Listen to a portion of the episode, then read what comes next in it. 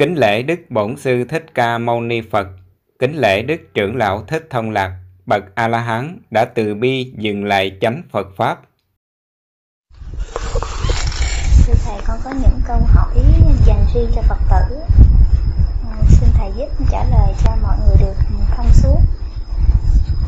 Ừ, thứ nhất là những người Phật tử còn gia viên bên ngoài thì cần tu như thế nào? Và tu pháp nào trước, pháp nào sau? Tất cả những người Phật tử mà còn gia duyên, gia đình, con cái, cha, mẹ còn làm ăn mọi công việc để sinh sống trong cuộc sống của mình thì luôn luôn lúc nào cũng phải thấy hiểu biết mọi cái sự việc mà xảy ra mỗi đối tượng mà từng gặp nhau đều là do nhân quả đều là nhân quả. Mà muốn biết được như vậy á, thì phải học phải học về nhân quả. Phải học 31 cái đức hạnh của nhân quả thì nó mới ừ, hoặc là phải đọc sách dạy về nhân quả để biết từng cái hành động của mình. Trong một ngày mình đối xử, ví dụ như bây giờ đối xử với cha mẹ như thế nào à, đối xử với vợ con như thế nào với chồng con như thế nào đối xử với ừ, thầy tổ như thế nào à, đối xử với thầy học như thế nào à, hoặc là mình làm thầy mình dạy thì ừ, thầy đối xử với học trò như thế nào để đúng đạo đức vì gì đó là đạo đức nhân quả cho nên nó đòi hỏi ở cái tri kiến của mọi người cần phải có sự hiểu biết. Nếu không hiểu biết thì chúng ta làm theo cái thói quen à, nói hoặc là suy nghĩ theo cái thói quen thì nó đưa đến cái hành động nó làm khổ mình khổ người nó thiếu đạo đức. Còn trái lại mình hiểu nhân quả thì mình sẽ biết cái nào là mình sẽ nhận nhịn biết cái nào mình tùy thuận mà không bị lôi cuốn vào ác pháp rồi biết cái nào mình bằng lòng để mình buông xả. À, tất cả những cái này ấy, đều là phải à, trải qua một cái thời gian học ở trong cái lớp chánh kiến chánh tư duy. Thì hai cái lớp này ấy, nó sẽ giáo dục đào tạo chúng ta đầy đủ những cái sự hiểu biết về nhân quả. Còn nếu mà chưa có được ừ, dự học những cái lớp này á thì đương nhiên chúng ta phải tự học trong những cuốn sách dạy về đạo đức nhân quả. Mà sách nhân quả thì hiện bây giờ thì thầy chưa có. Tuy rằng trước kia có in một số uh, sách đạo đức nhưng nó chưa đủ đâu nó chưa đủ mà nó chưa theo những cái thứ tự gì trước kia nó in thành cái giáo án để học tập mà thôi để dạy chứ còn chưa phải là những cái sách đạo đức để cho mình nghiên cứu từng cái hành động đạo đức để mình thực hiện trên con đường tu tập.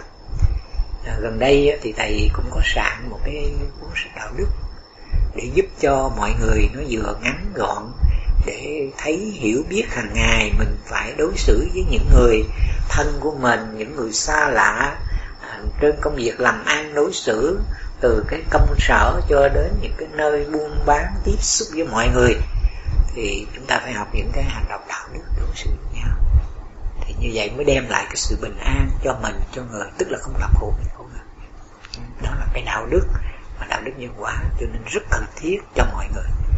Thì vậy mà cái người mà mới tu tập nghĩa là còn gia viên, còn tiếp viên với mọi người còn làm trong những công việc để sinh sống trong cuộc đời của mình thì nên học đạo đức nhân quả nên sống với nhân quả thì sẽ được giải thoát ngay liền. Vậy là cái cuốn đó sao thầy sắp viết ra hả thầy? Thầy à, chừng khoảng độ chừng có lẽ là chừng một tháng hoặc là hai tháng nữa thì thầy sẽ cho ra và thầy sẽ xin phép cái cuốn đạo đức nhân quả nhân bản nhân quả. Bởi vì cái cuốn này nó tốn lại nó ngắn gọn mà nó đầy đủ để cho chúng ta dễ hiểu biết dễ tiếp nhận áp dụng vào đời sống hàng ngày của mình còn những cái kia mà trước kia thầy dạy đó thì nó mênh mông. Cho nên nó không có tốn lượt lại nó không có à, thu ngắn lại để chúng ta biết áp dụng cho dễ dàng. Cho nên vì vậy mà hiện bây giờ thầy thấy cuộc sống của con mọi con người ấy, hiện ở trên thế gian này cần phải à, thông suốt cái đạo đức nhân bản nhân quả. Mà nếu không có cuốn sách này thì là một cái thiệt thòi rất lớn rất lớn cho mình cho nên vì vậy mà hôm nay cái, cái, cái bài học cái sự áp dụng vào cái đời sống của người tu sĩ mà đầu tiên cũng như người cư sĩ mà đầu tiên cũng như cái người mà vừa hiểu được Phật pháp hay là không phải là cái người theo Phật pháp nữa cũng phải hiểu biết cái cái đạo đức này để đem lại cái sự an ổn cho chính bản thân mình và những người xung quanh mình. Nó, nó quan trọng như vậy thì cái đạo đức nhân bản này nó nó giúp cho con người ta có cái chi kiến và chính nhờ cái chi kiến để cho người ta xả được những cái gút mắt trong đời sống hàng ngày phải không thầy đúng vậy bởi vì chính có cái tri kiến hiểu biết về nhân quả chúng ta mới xả một cách rất dễ dàng yeah. Dạ. còn nếu mà không có sự hiểu biết về nhân quả thì chúng ta dễ bị dính mắt dễ bị mắt dính mắt mà hãy dính mắt thì chúng ta sẽ phiền não sẽ dễ dàng đau khổ cho nên nhân quả rất cần về phần thứ hai thì thí dụ như uh, chúng con nghe thầy giảng à, nhưng mà chúng con không biết là về phải thực hành như thế nào. Về nhà có những cái giờ phút mà rảnh rang muốn tu tập thì chúng con phải tu tập cái gì? À, coi như khi mà được nghe và à, về nhà mà sống chung ở trong gia đình đó, thì đó là như nãy điều thầy nói là sống nhân quả. Nhưng mà cái tri kiến nhân quả nó đòi hỏi chúng ta phải nghiên cứu phải đọc kinh sách rồi cho thông suốt à chứ không phải là đọc một cuốn sách mà đủ. Mà nó phải cần phải nghiên cứu về nhất là cái cái bộ sách đạo đức nhân bản nhân quả. À, rồi mình không những mà nghiên cứu thêm bởi vì cái bước đầu mà mình tu về cái cái cuộc đời mà mình muốn đi theo đạo Phật cái, cái, cái chặng đường mà thứ nhất của nó thì đó là cái chặng đường nhân quả tri kiến nhân quả. Thì do đó mình không phải là chỉ có tu bao nhiêu đó thôi mà nó còn tiếp tục những chặng đường thứ hai thứ ba của nó nè. Sau khi mình sống với chung đụng với mọi người trong gia đình của mình mình thản nhiên được mình thấy tâm mình nó an ổn trước mọi cái chứa ngại pháp của những người thân của mình của những người xung quanh mình mà mình thấy an ổn mình không làm khổ mình khổ người thì mình phải bước qua một cái chặng đường thứ hai. Chứ không phải à, tới đó thì mình đã mãn nguyện mình rồi thì nó chưa đủ nó chưa đủ mình cũng phải đi. Tới nữa cho nên trong cái cái sự mà đi tới nữa đó thì trong cái giai đoạn mà tu tập đạo đức nhân bản nhân quả để mà xả cái tâm của mình để tâm mình không còn chướng ngại thì lúc bây giờ đó là những cái lúc mình cần phải học hiểu về Phật giáo về Phật giáo. Cho nên trong khi đó mình không những hiểu đạo đức nhân bản nhân quả à, thôi đâu mà mình còn hiểu những cái con đường tu tập thiền định những cái con đường mà nhiếp tâm à, những con đường mà tu tập để nó đi sâu vào con đường của Phật giáo nữa. Thì như vậy nó mới trọn vẹn chứ còn không khéo. Thì mình chỉ có cái tri kiến nhân quả. Thì nó sẽ chỉ đem lại cái sự an ổn cho mình trước các đối tượng các ác pháp mà thôi. Chứ không thể nào mà mình thắng được cái tâm dục của mình đâu. Mình không làm chủ nổi nó đâu. Mình chỉ nhiều khi mình tùy thuận mình đè nén mình chịu đựng cái sự thật ra mình chưa xả nó được cho nên mình phải còn đi tới để cho mình được đủ cái bình tĩnh tỉnh táo để mình nhìn trước mọi cái sự việc. Để rồi lúc bây giờ mình xả được cái tâm của mình thì coi như là quá giải được cái cái đau khổ. Còn không khéo thì mình chỉ chịu đựng rồi tự mình mình làm khổ lấy mình. Thưa thầy nếu mà có muốn có cái sức định tĩnh và bình tĩnh để khi giải quyết mọi công việc như thầy nói thì tụi con phải tu cái gì để có cái sức bình tĩnh đó à, trong cái cái sự bình tĩnh đó thì nó sẽ có cái pháp môn để tu tập. Bây giờ đó trước tiên đó thì mình à, vừa là học hiểu về tri kiến của nhân bản nhân bản nhân quả để mình sống hàng ngày tiếp duyên với mọi người. Trong cái giai đoạn mà để mà sống với mọi người bằng cái tri kiến bằng sự hiểu biết của nhân bản nhân quả đó thì mình phải tập sức tỉnh thức.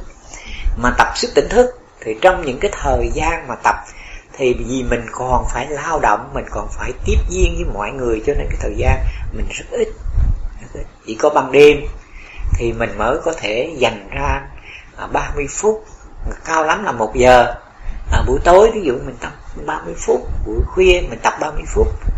Thì tập cái sức tỉnh thức đó thì hoàn toàn là chúng ta phải ôm vào cái pháp thân hành niệm.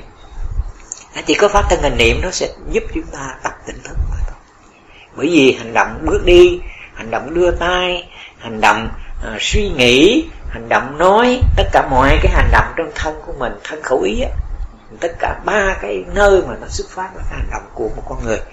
Thì mọi mọi điều là chúng ta phải tỉnh táo ở trên đó. Mà chúng ta tỉnh táo thì đầu tiên ví dụ như bây giờ chân trái mình bước chân mặt mình bước đưa tay trái đưa tay mặt đều là mình tỉnh táo ở trên được những cái hành động đó thì mình mới tỉnh táo được trên cái ngôn ngữ của mình nói ra.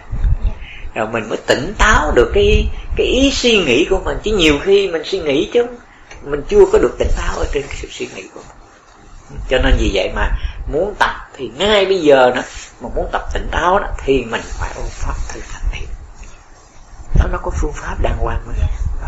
thưa thầy thân hình niệm thì mỗi một động tác như vậy là phải tác ý xong rồi mình mới mình mới hành động tức Đúng. là từng trên từng bước hành động của mình thì Đúng vậy ý trước ừ. rồi cái ý nó dẫn cái hành động yeah. ừ. cái ý nó dẫn hành động cho nên mình phải tác ý trước yeah. rồi cái hành động theo sau chứ không phải niệm yeah. à mình niệm tức là nhiều khi mình niệm mà đưa tay ra đưa tay vô rồi do đó rồi mình thành cái thói quen cứ đưa ra đưa vô mà mình quên rằng cái lệnh của mình chưa đủ sức cho nên khi mình tác ý rồi thì mình mới làm. Nhưng không phải là làm li lịa làm nhanh mà làm theo cái lệnh nó vừa chú ý rất kỹ lưỡng ở trên cái hành động ví dụ như đưa tay ra thì từ từ mình sẽ đưa tay ra. Rất chú ý rất kỹ cái hành động đưa tay ra. Đưa tay vào thì tức là cái lệnh của mình xong rồi thì bàn tay mình cái tay mình mới đưa tay vào để cho mình chú ý. Trong khi làm cái việc này đó để tập tỉnh thức đó, thì mình đừng có để cái tâm mình nó nghĩ ngợi cái này kia thì nó sẽ quên cái hành động. Thà là mình tập ít đừng tập nhiều. Khi mình tập nhiều thì cái tâm mình nó sẽ nó sẽ không có chú ý được đến cái hành động đâu. Mà khi cứ đưa tay ra vô vậy mà nó nghĩ cái chuyện khác nó làm cho mình phân tâm mình cả hai vừa biết cánh tay đưa ra vừa khởi niệm khác thì đó là bị phân tâm. Mà nếu mà phân tâm thì một ừ, lúc thì chúng ta sẽ chỉ còn có duyên vào cái niệm khởi mà quên đi cái hành động đưa tay ra vô. Vậy thưa thầy khi mà cái người mới tu tập á, thì tốt nhất là chúng con sẽ tu khoảng bao lâu? Và mỗi một ừ, à, lần ví dụ như vài phút thì sau vài phút đó thì tụi con sẽ đứng lên đi kinh hành hay là như thế nào? À, cái thời gian mà tu tập thì nó phải vừa với cái sức của mình. Nhưng mà phải ở trong cái sự tu tập đó nó phải có cái sự nhiệt tâm. Mà nếu mà mình tu tập để lấy có thì nó không kết quả. Mà có cái sự nhiệt tâm mình tin tưởng rằng Phật dạy qua cái pháp thân hình niệm để giúp cho mình có sự tỉnh thức để nhờ cái sức tỉnh thức đó mà mình làm chủ được thân tâm mình bằng nhân quả là do đó mình tập rất là nhiệt tâm trên cái hành động tu thì nó mới kết quả. Mà thiếu nhiệt tâm để tu lấy có thì tu thời gian sau nó thành một cái thói quen thôi chứ sự thật ra nó không có kết quả. Theo cái cái, cái, cái, cái ý muốn của mình nó mất cái kết quả đi. Ừ. thưa thầy cái người mới vô nhiều khi họ ham thích tu thân hành niệm quá mà mới bước đầu vô thì họ có thể tập 15 phút tăng đến 30 phút. Thì như vậy có đúng không thầy? Không chưa đúng. Bởi vì khi một cái người mà mới vào tu tập đó thì mình phải xét qua cái người đó họ đã từng sống để xả được cái tâm tham sân si họ chưa? Họ phải từng sống ở trong cái gia đình họ bằng cái cái cái cái, cái tri kiến của nhân bản nhân quả cho nên sau khi một cái người mà vào, họ bây giờ họ ham tu, họ vào một cái tu viện để cho họ cái thắt rồi họ sống độc cư, thì chúng ta trắc nghiệm họ, coi họ hiểu nhân bản nhân quả như thế nào.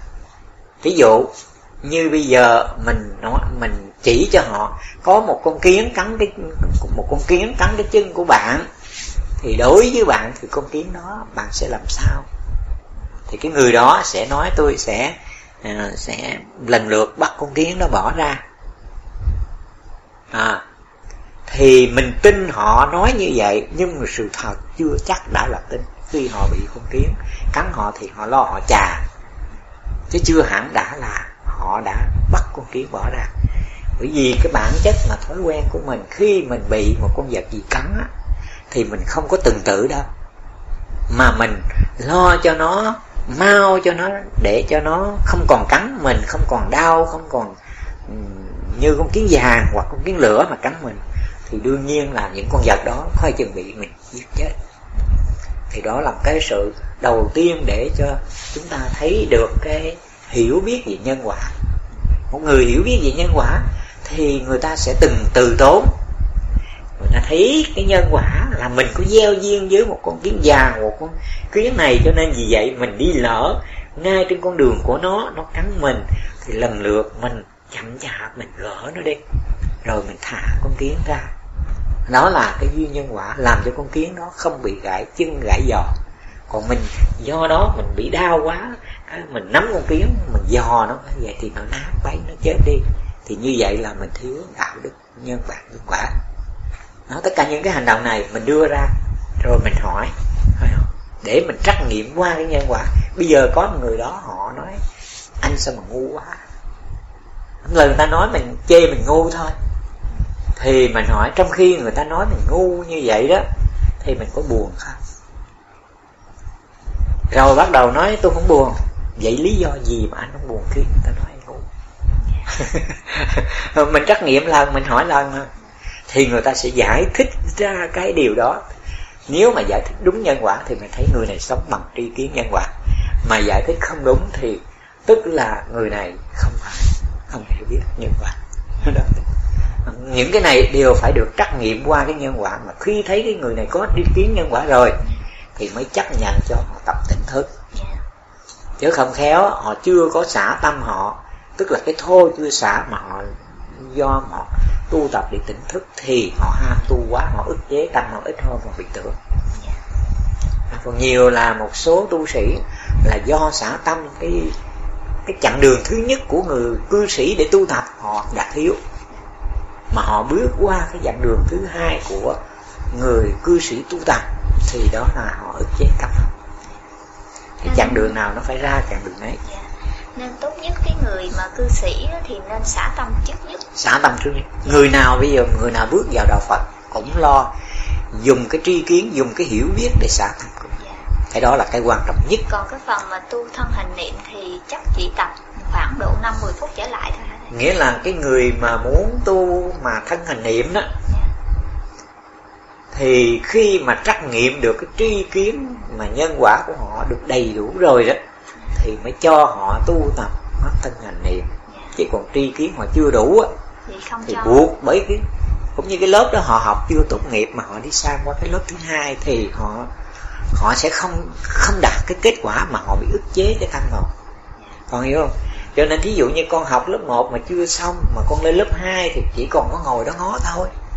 Không thể nào mà cái tâm con chưa xả cái thô mà bây giờ mà lên lớp 2 để mà tập tỉnh thức tức là xả cái vi tế nó giai đoạn nó khác rồi. Có phải không? Bây giờ nó đâu còn tư duy suy nghĩ nữa.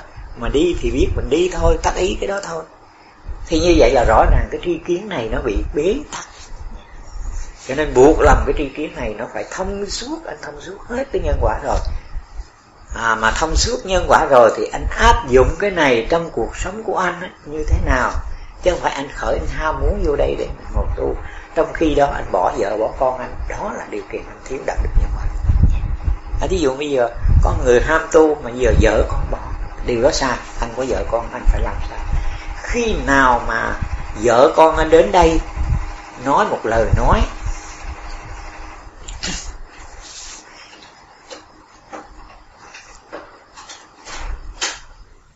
vợ con anh đến đây mà nói một lời nói à bây giờ đó là con đồng ý cho chồng con được tu tập và con lãnh cái nhiệm vụ để nuôi nấng mấy cháu cho lớn khôn. Thì trong khi một vị thầy mà để người ta chấp nhận cho cái người này đó, thì người ta hỏi, trong cuộc sống gia đình như vậy đó, thì người chồng đối xử với vợ như thế nào? Hay là ông bắt nạt, ông bắt buộc phải chấp nhận cho ông đi tu? Rồi bà sợ quá, rồi bà đến đây bà nói như vậy, chứ sự thật là ông dùng cái quyền lực của ông thì như vậy là không chấp nhận.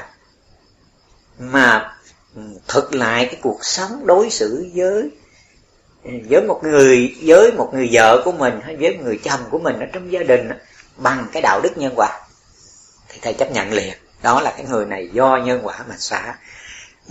Mà cái do nhân quả mà xả, vì vậy mà cái người vợ hay người chồng cảm mến cái người bạn đời của mình, quyết tâm tu, sống đúng đạo đức.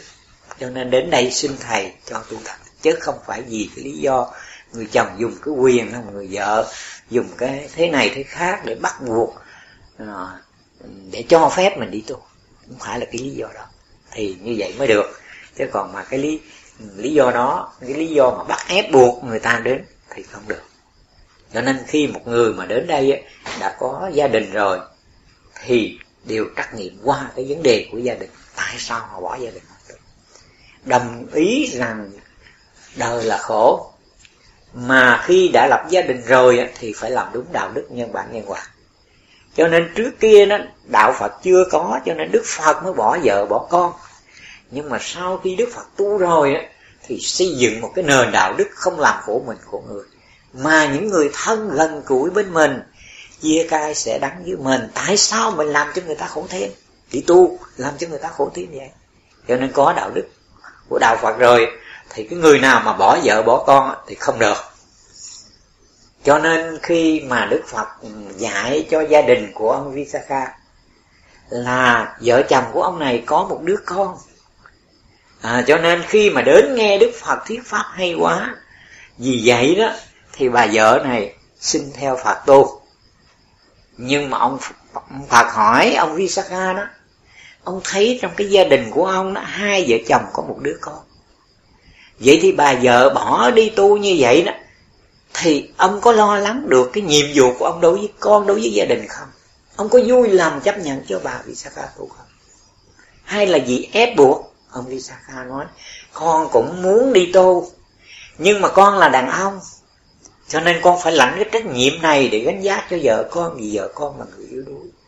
Cho nên vợ con tu được con và đứa con của con sẽ theo Phật tu sang à, ông Visakha ông nói vậy. Được rồi thì ông Phật chấp nhận. Cho nên cái bà Visakha mới theo Phật tu đến chứng quả là hắn. Cho nên ông ông Visakha ông mới trắc nghiệm ông hỏi. Ông hỏi thế này thế khác thế nọ đủ loại bà Visakha trả lời suông hết. Người mà chứng quả lá rồi không có hỏi cái gì mà người ta trả lời không được. Cho nên ông Visakha không ông nói không biết bà vợ trả lời như vậy là suông quá rồi mà không biết có đúng không, để hỏi ông Phật. Cho nên ông visaka ông đến ông hỏi ông Phật. Thì ông Phật nói, ta cũng chỉ trả lời như bà visaka mà thôi. Ông thấy không? Từ đó, bà visaka đã tu xong rồi, thì do đó ông visaka mới xin Phật. Bây giờ cho hai cha con, chúng tôi sẽ theo Phật tu hòa ông Phật chấp nhận liền. Thế thì con thấy đạo Phật nó có đạo đức rõ ràng lắm cho nên ở đây có một số người đến đây ham tu. Sự thật ra, thầy thì trong lúc này sự ra thì nó không phải là trong cái lúc mà thầy tiết duyên mà giảng đạo. Cho nên thầy tránh duyên bởi vì họ nghe ở trên mạng rồi họ nghe những cái lời thuyết giảng đưa lên thì họ ham thật, nhưng họ quên trách nhiệm đạo đức. Vì vậy mà thì nhờ mấy con tiếp xúc mấy người này đó chỉ cho họ cái đạo đức như thầy thôi. Chứ bây giờ gặp thầy thì thầy không dạy họ đâu. Bởi vì trước kia có một thời gian thầy cũng tiếp xúc với họ, mà thầy thấy gần như là người nào cũng thiếu đạo đức. Ham tu rồi bỏ vợ, bỏ con. Ham tu rồi không thấy cái trách nhiệm của mình. Thậm chí như cái ông gì ở bên úc này. con có chút vậy đó mà vợ chồng qua đây, ngồi trước mặt thầy như vậy mà bỏ đi tu. Mà ở bên nó đi ra luộm rác, luộm rớt mà không có lo cho vợ con cái gì hết. Thầy không chấp nhận được đó. Ai sanh đứa đứa nhỏ này mà bây giờ để vợ mình nuôi, cái trách nhiệm bổn phận không làm hết bổn phận thì làm sao mà đạo đức? Cho nên ông bà thầy không chấp nhận. Thầy bảo về với nó nuôi vợ con cho đàng hoàng. Nó là một cách thức như vậy con em mà hầu hết là số người ham tu mà quên cái đạo đức. Mà đạo đức nhân bản, nhân quả rất cần thiết cho đời sống của con người. Một xã hội học được đạo đức nhân bản, nhân quả thì xã hội đó rất là an ninh, trật tự. Người ta biết thương nhau, người ta biết tha thứ, người ta biết đem cái sự sống của người ta người ta trao cho cái người khác. Thậm chí như có những câu việc mà câu chuyện mà người ta nói đến cái đạo đức. Người ta mua một cái món quà như thế này, người ta đến, người ta cho một cái người khác. Nhưng mà người ta nói có một người bạn gửi, người ta sợ cái người đó từ chối. Người đó gửi, đem đến cho chị, cho anh cái món quà này. Chứ không phải tôi. Họ nói như vậy đó con cái người bạn này, họ không nói tên tôi không biết. Cho nên vậy, cho nên vì vậy, đem trao cái món quà này dùm về mong chị, mong anh nhận cái món quà này người ta thương các cháu lắm. Người ta thấy các cháu trong gia đình này, người ta thương, người ta cho món quà cho các cháu. Như là tập dở như bút này kia nọ đem món quà cho. Bằng cách là người ta nói người khác, người ta không nhận của người ta cho. Để cho cái người đó ở, cái người bạn của người đó không biết người nào, mà sao gửi cho mình. Bây giờ tôi mang về, tôi cũng không biết tao cho ai. Giờ anh chị lấy giùm con thấy cái câu chuyện rất hay mà đúng là chúng ta hãy mở rộng lòng chúng ta, đem lại cái sự an vui cho người khác đi. Mình ví dụ như bây giờ mình ăn ít hơn một chút để cho người khác mà mình thấy cái tinh thần, cái tâm hồn của mình thấy nó an vui lắm rồi. Còn thấy cái đạo đức của đạo Phật nó hay cái chỗ này. Mình chỉ nghĩ đến người khác, giúp cho người khác, mà cái tinh thần mình nó rất là thoải mái. Còn mình nghĩ cho mình mình nghĩ cái này cái cho mình. Cuối cùng nghĩ cho mình mình càng khổ. Mà nghĩ cho người, nó sẽ giải thoát mà nó rộng rãi, tâm hồn, nó bao. Tức là cái nhân quả. Cái nhân quả mình nghĩ cho người khác không còn khổ. Mà trái lại cái tâm hồn mình nó thoải mái. Cái nhân quả đó là cái phước. Nó làm cho mình thoải mái. Cho nên càng học nhân quả, cái cuộc sống nó càng tuyệt vời. Không có ai làm khổ người nào, mà đem lại sự an vui cho người khác. Đó là nhân quả. Bởi vì cái hành động mình đem lại cho người khác an vui tức là mình đã vui rồi. Con thấy cái nhân quả nó rõ ràng của cuộc đời. Đã nhân đó thì phải quả hay chứ sao? Chứ đâu phải đem cho người ta ăn cái mình khổ đâu không có. Cho nên ví dụ như người ta chửi mình mình nhẫn, nhận thế không ngờ là mình nhẫn thế trả lại tâm hồn mình vui mà người ta thấy sao chửi mắng cái anh này hoài cô kia hoài mà sao? Không thấy, buồn giận, cái gì hết, mà lại thỉnh thoảng lại có quà bánh biếu mà. Từ cái người mà người ta ghét mình, người ta trở thành cái người thân của mình. Mình lấy cái cái đạo đức, nhân quả, mình sống, mình cảm hóa, người ta trở thành một người tốt. Đừng lấy cái chỗ mà người ta làm chướng mình, mà mình ghét người ta, thế này thế khác. Thì đời thì nó như vậy rồi, nhưng mình ở trong đạo mình khác. Đó là nhân quả đó. Cho nên thầy nói mình thông suốt nhân quả rồi thì không có cái áp pháp nào làm chướng ngại tâm mình được hết. Mà mình biết thương người khác, họ đang ở trong cái ác pháp. Mình làm sao cởi mở cho họ đừng ở trong ác pháp nữa. Đó, hay nhất. Cho nên khi mà mình học được đạo đức nhân bản nhân quả thì mình thấy hạnh phúc vô cùng. Không ai làm chướng ngại gì hết, mình được hết. Đó, thì như vậy thì mấy con nhớ rằng trong cuộc sống hiện giờ mọi người đừng có đi xa hơn nữa mà hãy tập cái này đi. Mà tập cái này mà chưa xong mà vô đây mà ngồi mà tu thì ức chế mai mốt bị tưởng. Ờ, bây giờ mình nói chế mình không chịu xả tâm. Cho nên nó nó sai đó nó sai là cái chỗ đó. Dạ thưa thầy nếu vậy thì cái người cư sĩ tại gia thì chỉ học cái lớp nhân quả hoặc là đọc về sách nhân quả của thầy viết ra. Ừ. dạ, bây giờ đó là đủ để cho cái cuộc sống hàng ngày của họ để trao dồi và chính vì ngay từ đó mà họ xả cái tâm được. Đúng vậy. Dạ. ừ, họ áp dụng vào những cái họ học hiểu biết về nhân quả họ áp dụng vào đời sống của họ. Họ làm họ giúp cho tăng thân tâm họ rất là an ổn rất là an ổn. Ví dụ như bây giờ cái thân nó nhức cái đầu này nó đau cái bụng này, đau ghê gốm lắm. Nhưng mà họ nghĩ đây là nhân quả không có sợ thì cái đau đó nó khi mà nghĩ nó là nhân quả không sợ thì nó giảm rồi nó, à, nó giảm nó giảm cái cái cường độ đau á nó giảm xuống liền tức khắc. Mà mình không nghĩ nó là nhân quả thì nó đau tăng lên. Cho nên lúc bây giờ chúng ta cần phải suy nghĩ đây là nhân quả. Vui vẻ mà thả không có sợ thì cái ý chí chúng ta nó sẽ bừng sáng lên nó dũng cảm lên nó chịu đựng một cách gan dạ vô cùng, nó không có hề dao động, sợ hãi cái cảm thọ đó. Cho nên cảm thọ đó, nó dần lần lượt nó dần tiêu tan nó thì con thấy ngay cả cái thân của mình thôi. Mà cái cảm thọ, tức là cái ác pháp, nó tác động ngay trên thân, thì ai đau lại không biết đau. Nhưng mà cái tinh thần chúng ta yếu đuối thì cho nên cái đau đó nó là siết chúng ta. Mà cái tinh thần chúng ta vững mạnh, ý chí chúng ta ngút ngàn thì lúc bây giờ cái đau đó nó giảm xuống. Cho nên những người mà tu theo đạo Phật là những người có ý chí vĩ đại. Không phải là người tầm thường không sợ đau rồi gì nữa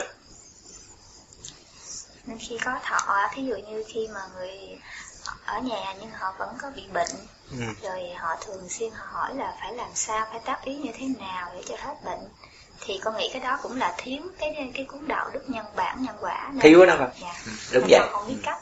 Là tức là họ không biết áp dụng đạo đức nhân bản nhân quả vào thân họ. Dạ. chứ họ biết nó là nhân quả. Bây giờ cái thân họ đau tức là họ phải trả cái quả. Vì vậy mà họ chỉ cần tác ý nhân quả. Thì ngay đó cảm thọ họ sẽ giảm đi liền tức khắc họ vượt trên nhân quả họ đi qua. Cho nên đạo đức nhân quả rất cần thiết cho những người đang sống ở ở trong gia đình chung đụng với mọi người. Ngay cả tất cả những cái chướng ngại pháp đều là thấy biết nhân quả là đã hóa giải được. Họ biết áp dụng nhân quả vào từng phút từng giây cái đời sống của họ là họ đã giải thoát. Biết áp dụng biết áp dụng vào cái thưa thầy vì người cư sĩ tại gia mà nếu mà họ thực hiện được nhân quả và họ hành đúng theo những gì mà thầy dạy và họ đã đạt được cái, cái, cái trạng thái mà cái tâm của họ bất động trước tất cả các ác pháp. Thì như vậy thì họ đã giải thoát không thầy? Giải thoát.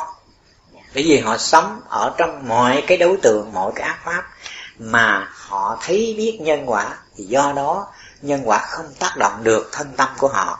Cho nên họ không buồn phiền không thấy đau đớn không thấy khổ sở do đó, tâm họ sẽ bất động thanh thản. An lạc vô sự và vì vậy mà khi thấy nhân quả là họ đã bảo vệ và giữ gìn cái tâm bất động thanh thản an lạc vô sự mà tâm bất động thanh thản an lạc vô sự là cái chân lý giải thoát của đạo phật. Mà người nào giữ gìn và bảo vệ nó được là người đó đã giải thoát. Đã giải thoát rồi. Nó đơn giản. Ở đây mình chỉ cần hiểu cần hiểu nhân quả, cần áp dụng nhân quả vào thân tâm của mình thôi nhưng mà nó lòi ra cái tướng của nó là tâm bất động thanh thản an lạc vô sự.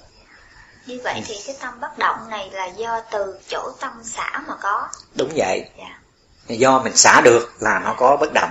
Dạ. mà mình xả không được thì nó sẽ không bất động. chứ không phải là để tu có tâm bất động. À không phải tu mà có tâm bất động mà do xả mà có tâm bất động. Ví dụ như bây giờ người ta nói một tiếng nói mà nó trái ý con mà con xả được cái tiếng nói trái ý đó thì tâm con sẽ bất động nó không còn động nữa. Nó là gọi là nó đi về cái chỗ đó, gọi là xả thì tâm sẽ bất động mà không xả thì tâm bất động. Cho nên đức phật dùng cái danh từ ly dục, ly ác pháp. Mình ly được cái ác pháp thì cái tâm mình sẽ bất động. Mà mình ly chưa được ác pháp thì tâm mình nó sẽ không bất động. Con thấy rất rõ à? Nghĩa lúc bây giờ mình lìa nó ra được thì cái tâm mình nó về bất động. Mà mình lìa nó chưa được thì chưa bất động nhưng mà mình lìa nó bằng cái gì? Bằng cái phương pháp tri kiến nhân bản nhân quả. Còn thấy không? Bằng tri kiến đạo đức nhân bản nhân quả. trở về cũng đó. Đó, nó trở về cái cái chỗ để xả nó cái phương pháp cách thức áp dụng bằng cái tri kiến để cho nó trở về với cái tâm bất động của nó. Để nó xả mới được. Chứ còn con chưa hiểu nhân quả con xả không được nói là nói với tôi bây giờ sao không được. Mà sao không được là bây giờ tôi ngồi tôi ức chế tôi hít vô thở ra để mà tôi không còn nhớ giận hờn phiền não. Mà. nhưng mà xả ra nó vẫn còn à. Còn cái kia cái tri kiến nó quá giải nó thông suốt rồi. Thấy nhân quả nó thoải mái nó dễ chịu nó không còn nhớ nữa. Đó nó qua cái cái hiểu biết nhân quả nó, nó xả mau lắm. Mà nó tự nhiên. Còn cái mà mình chưa có thông suốt nhân quả mà bây giờ nó bị đau, mình ức chế nó, mình dùng nhiếp tâm vào một cái đối tượng nào đó để cho nó quên đi. Nhưng mình xả ra là nó nhớ, nó không quên được. Ví dụ như ờ, gia đình có một phật tử, gia đình một phật tử có một đứa con mà bị chết như vậy, thì ông ta đau đau lòng quá. Và ông ta không biết làm cách nào cho bớt đau khổ. Thì con nghĩ là cũng do họ không có hiểu biết về cái chi kiến nhân bản đúng vậy họ không biết nhân nhân quả. Khi mà họ biết nhân quả thì ngay đó họ biết cái cái người mà lên mà tái sanh làm con họ mới có một hai tuổi mà chết á là họ biết cái đứa bé này á nó lên nó làm con mình á là nó đòi nợ mình.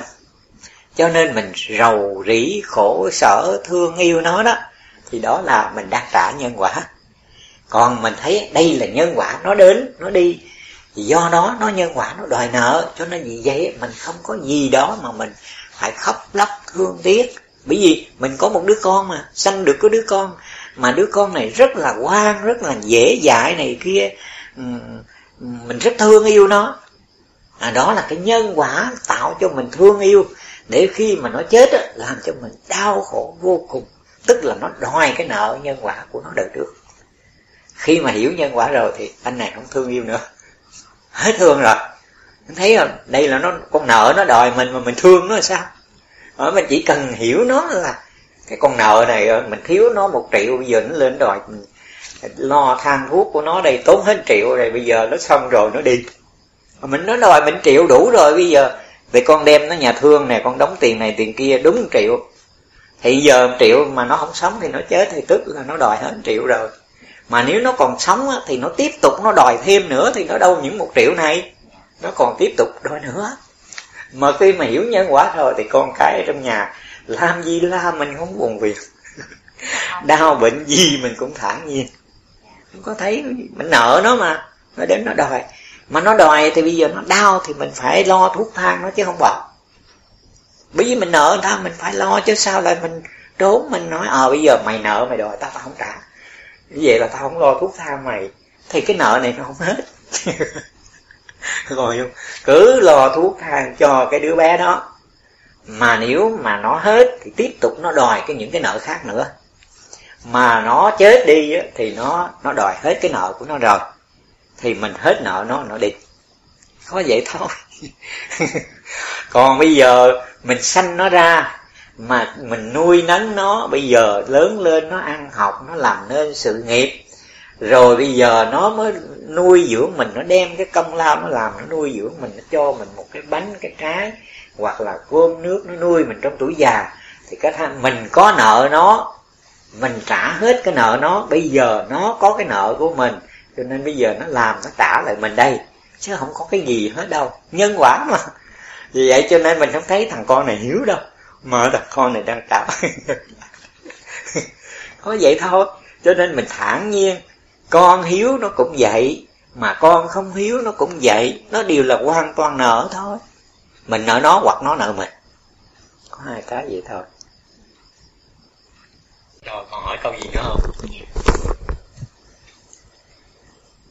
Thưa Thầy vậy là người cư sĩ tại gia là chỉ có ôm một pháp duy nhất là tu về đạo đức nhân bản nhân quả. Rồi áp dụng vào đạo đức nhân bản nhân quả, không nên tu một pháp gì khác.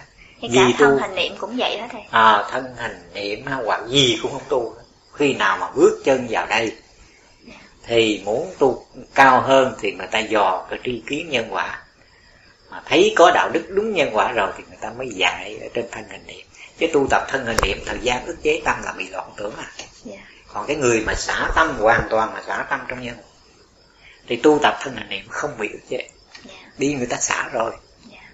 vậy thì thưa thầy khi người ta bên ngoài người ta vẫn còn làm việc thì người ta có cần tập thêm những cái cách tỉnh thức bằng như là tác ý khi trên công việc làm của mình hàng ngày không thầy à không không phải tác ý để cho mình tỉnh thức trong công việc hàng ngày mà tác ý trong những cái đối tượng làm cho tâm mình chướng ngại. Để xả tâm thôi đó là đủ. Ví dụ như có một người à, nói một cái lời nói gì mà nghịch ý mình thì mình nói đây là nhân quả.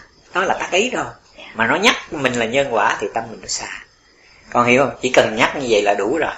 Bởi vì mình sống trong nhân quả thì pháp tác ý đều là tác ý nhân quả. Nhân quả cho nên vì vậy mọi người còn là cư sĩ thì nên sống trong nhân quả áp dụng nhân quả bằng phương pháp tác ý, tức là nhắc tâm mình. Có vậy đủ rồi, giải thoát rồi, không còn gì nữa hết. Không cần tu pháp gì, không cần thân hành niệm, không cần gì nữa hết.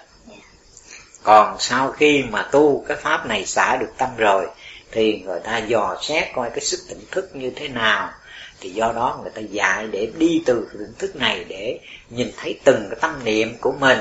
Là do đó để cho mình xả mà hoàn toàn nó đi vào trong tứ niệm xứ nó không có bị nó không bị một cái cái cái, cái niệm cái chướng ngại nào ừ, do cái niệm tự tâm mình của xuất ra. Những điều bây giờ thầy ngồi đây mình phải khởi một cái niệm bất cứ một cái niệm thiện niệm ác nó cũng làm cho tâm thầy bị động do đó cho nên vì vậy mà khi mà cái người mà tỉnh thức á thì cái niệm nó vừa khởi ra thì nó đã diệt mất rồi. Còn cái người mà chưa đủ tỉnh thức á thì nó lôi một lúc rồi mới nhớ mới mới biết nó. Thì đó là mê. Cho nên khi mà cái người mà à, đi qua một cái giai đoạn này á thì do đó cái người đó phải tập thân hành niệm. Khi mà tỉnh thức rồi thì từng niệm họ khởi lên họ đều biết họ ngồi suốt một ngày một đêm như vậy họ thấy từng niệm họ khởi lên niệm gì niệm gì họ biết hết. Bởi vì qua cái tri kiến nhân quả họ được thông suốt. Cho nên khởi không có qua được cái tri kiến của họ đâu đó là cái sức tỉnh thức của họ. Mà sức tỉnh thức của họ đó, thì như vậy là những cái niệm này toàn là những cái niệm ác vì do cái cái tâm mà họ xả ở trên cái chỗ nhân quả đó. Thì bây giờ tâm họ nó thuộc về thiện pháp chứ đâu còn ác pháp được nữa. Cho nên khi mà họ tu tới cái giai đoạn tỉnh thức này thì thiện pháp luôn luôn lúc nào cái tâm của họ nó khởi những niệm thiện. Nó không bao giờ khởi niệm ác. Thì niệm thiện gì niệm họ cứ ngồi, họ biết rõ từng mỗi niệm, nghĩ phải đem cái này giúp đỡ cho người kia như thế nào thế nào. Họ làm cái điều thiện không họ không có làm cái điều ác nữa. Họ hết điều ác rồi. Họ không có làm khổ.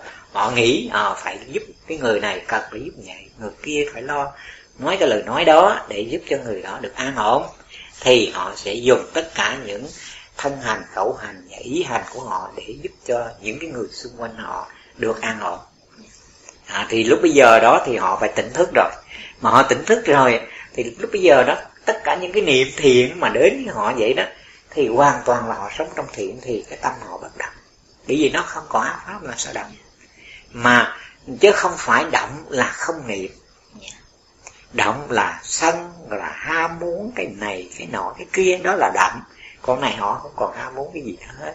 Mà họ họ khởi cái niệm thiện là họ muốn cho mọi người đều được an vui, đều được ừ, hạnh phúc đều hiểu biết được cái điều đó để sống không có khổ. Thì họ đến họ nhắc nhở những người đó để giúp cho những người đó để sống an ổn. Thôi thì do đó họ trở về họ sống mình họ. Thì những cái niệm mà họ đã làm hết rồi thì đâu còn gì mà niệm nữa. À, do đó họ ngồi đó bất động. Tức là do do người ta xả được tâm tức là học nhân quả xả được tâm nên ừ, xả được tâm. bất ừ, động. bất động. Cho nên vì vậy họ ngồi lại toàn là thiện không thì tức là những cái điều mà nó khởi ra mà họ chưa làm thì họ sẽ làm mà đã làm rồi thì nó không khởi nữa yeah. à, mà không khởi nữa thì tâm họ bất động cái đó là giai đoạn thứ nhất dành cho cư sĩ để yeah, giải quyết sĩ. hết phía ừ. bên ngoài đó là họ xả hết yeah. cái bên ngoài của họ rồi thì họ trở về với cái tâm bất động của họ yeah. à, khi mà nó trở về tâm bất động của họ thì nó khởi những cái niệm thiện nó còn khởi là tại vì họ chưa giúp đỡ cho người này người kia cái gì còn thiếu sót. Còn khi mà họ đầy đủ hết rồi họ làm hết bổn phận thì nó đâu còn khởi niệm nữa. Cho nên họ ngồi bất động. Mà bất động mà trong khi đó họ bất động được như vậy rồi mà họ đến cái nơi của mình thì cho họ cái thất họ ngồi bảy ngày đêm họ chứng đạo thì có gì? Do tâm xã rồi. Do tâm xã bởi vì họ ngồi đó nó bất động chứ đâu phải họ ức chế bất động. Yeah. con hiểu không? Do tâm xã họ nó bất động mà họ xả chưa hết chưa có nhân quả mà họ xả chưa hết mà họ vô ngồi đó là họ ức chế tâm họ nó lại sai hầu hết là sai cái chỗ này nhiều yeah. ừ. thưa thầy cái cái người mà đến tu viện của mình á thường thì họ đã ôm pháp về định niệm hơi thở nên khi mà vô đây tu thì hầu như con thấy đều bị ức chế nó họ phải ôm pháp hơi thở họ tu không đâu mà họ tu nhiều pháp đều ức chế ý thức. Dạ họ không tu theo pháp của thầy thì họ cũng phải tu theo pháp của hòa thượng tinh từ. Họ không tu theo pháp hòa thượng tinh từ thì của hòa thượng như lực của niệm phật của tịnh độ cái này kia hoàn toàn những pháp này đều ức chế tâm hết. Họ đều bị ức chế không? Cho nên vô đây bây giờ họ ngồi không đi nữa họ cũng gom cái tâm vào lại đó họ họ đã quen đi cái đường đó rồi. Cho nên hiện bây giờ mà họ lọt trong tưởng thế này thế khác đều là họ do họ bị ức chế trong các pháp của, của ngoại đạo chứ không phải riêng pháp của thầy mà họ tu sai. Họ tu vào đây, họ tu theo pháp của thầy là pháp của thầy dạy, họ ly dục ly ác pháp trong nhân quả. Mà họ tu sai là tại vì họ quen với pháp của ngoại đạo, của đại thừa. Cho nên họ vô đây họ cứ ức chế, họ ôm tập họ hiểu họ hiểu theo cái hiểu của họ bằng cách gom tâm, làm cho ý thức không có khởi niệm. Đó là cách thức họ hiểu sai, là tại vì họ đã tu tập các pháp này thiền cũng vậy, niệm phật cũng vậy, tịnh độ cũng vậy, con thấy rất rõ gì. Công án cũng vậy, mật tâm cũng vậy, cũng dạy người ta làm cho cái ý thức đừng có khởi niệm. Thì tất cả các cái pháp mà hiện bây giờ gọi là phật giáo đại thừa, đều là dạy người ta ức chế tâm chứ không phải dạy ly dục leo pháp. Cho nên vô đây mà ôm pháp thầy vậy coi như là ôm hơi thở. Thì trong cái cái cái cái đại thừa nó cũng dạy người ta hơi thở thì họ cũng đã quen như vậy rồi. Cho nên thầy rất sợ về cái hơi thở. Họ ôm hơi thở là họ ôm tâm họ được vậy. Người ta ôm hơi thở là gì người ta tu tập để người ta xả những cái chướng ngại trên thân của người ta. Thí dụ như bây giờ cái thân nó đau nhất, mà bây giờ mình ngồi đây mình nhắc cái tâm mình không trụ trong hơi thở, thì nó cứ tập trung trong cái đau nhất. Cho nên nó thấy đau nhất. Mặc dù mình nói tâm bất động, thanh thản an lạc vô sự, thọ là vô thường, không sợ nhưng mà vẫn thấy đau nhất cho nên nó đau nhất nó làm cho mình chịu không nổi. Buộc lòng mình phải nương vào hơi thở. Cho nên mình tắt ý, chứ không phải là mình thinh mà biết hơi thở ra, biết hơi thở vô. Mà mình tắt ý, an tịnh thân hành, tôi biết tôi vô. An tịnh thân hành, tôi biết tôi nhưng cái cảm thọ đó đã giảm rồi, thì bỏ cái pháp này, chứ không được tu nó. Chứ còn không khéo tu nó là bị ức chế đó. Ừ. Thành ra nó phải hiểu biết được cái chỗ này thì nó không sai cho nên hơi thở nó không phải dùng để mà chúng ta ly dục ly pháp được, mà dùng để khi mà chúng ta chịu đựng trước những cái nhân quả mà chúng ta không đủ sức mà chịu đựng nó, thì chúng ta nương vào cái pháp đó để chúng ta vượt qua. Nhưng mà khi vượt được rồi thì bỏ pháp chứ không phải ôm pháp đó mà đi. Thì vậy mới được. Thưa thầy, tại sao nhiều người lại cứ ngồi mà trên định niệm hơi thở mà kéo dài từ giờ này qua giờ khác? Thì nó đâu có lợi ích gì hả thầy? À nó không có lợi ích gì, nhưng mà họ muốn tìm cái sự an lạc ở trên hơi thở đó. Họ tưởng là ngồi bất động, không niệm. Thì nó có sức tưởng nghi lạc nó do cái chỗ mà không niệm đó mà nó sức tưởng nghi lạc nó sinh ra. Họ thấy ngồi nó an lạc, họ thích như vậy. Nhưng mà sự thật nó đưa họ đi vào cái tưởng. Không tưởng chứ không có gì hết.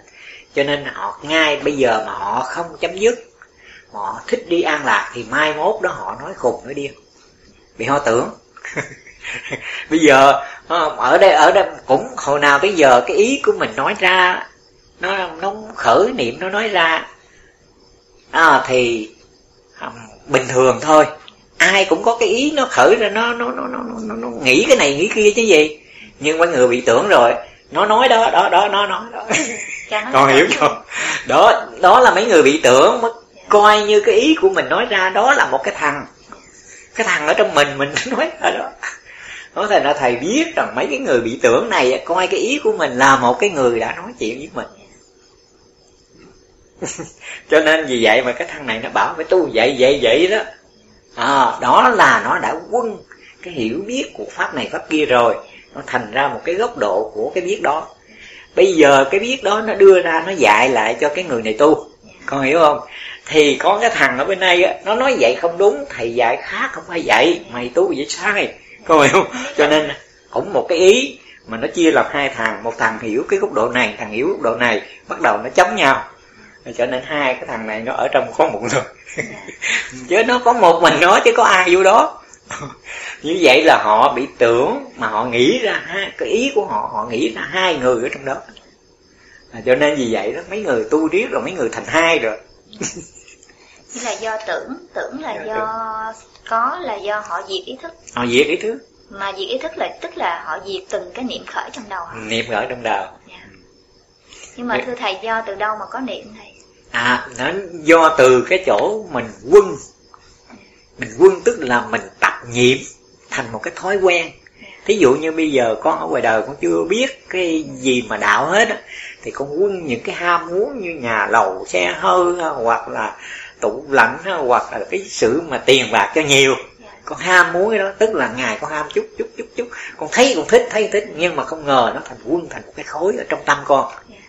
Cho nên bây giờ con xả cái đó ra thì thấy sao nó lâu lắc tại vì nó khởi sự mà khi mà cha mẹ sinh ra đó, khi mình biết được tiền bạc nhà cửa này kia cái đẹp cái xấu biết phân biệt rồi thì bắt đầu nó quân từ đó nó quân từ đó nó vô còn bây giờ mà họ nói Phật pháp đó, pháp này pháp kia pháp nọ đó là họ cũng quân cái pháp đó vô.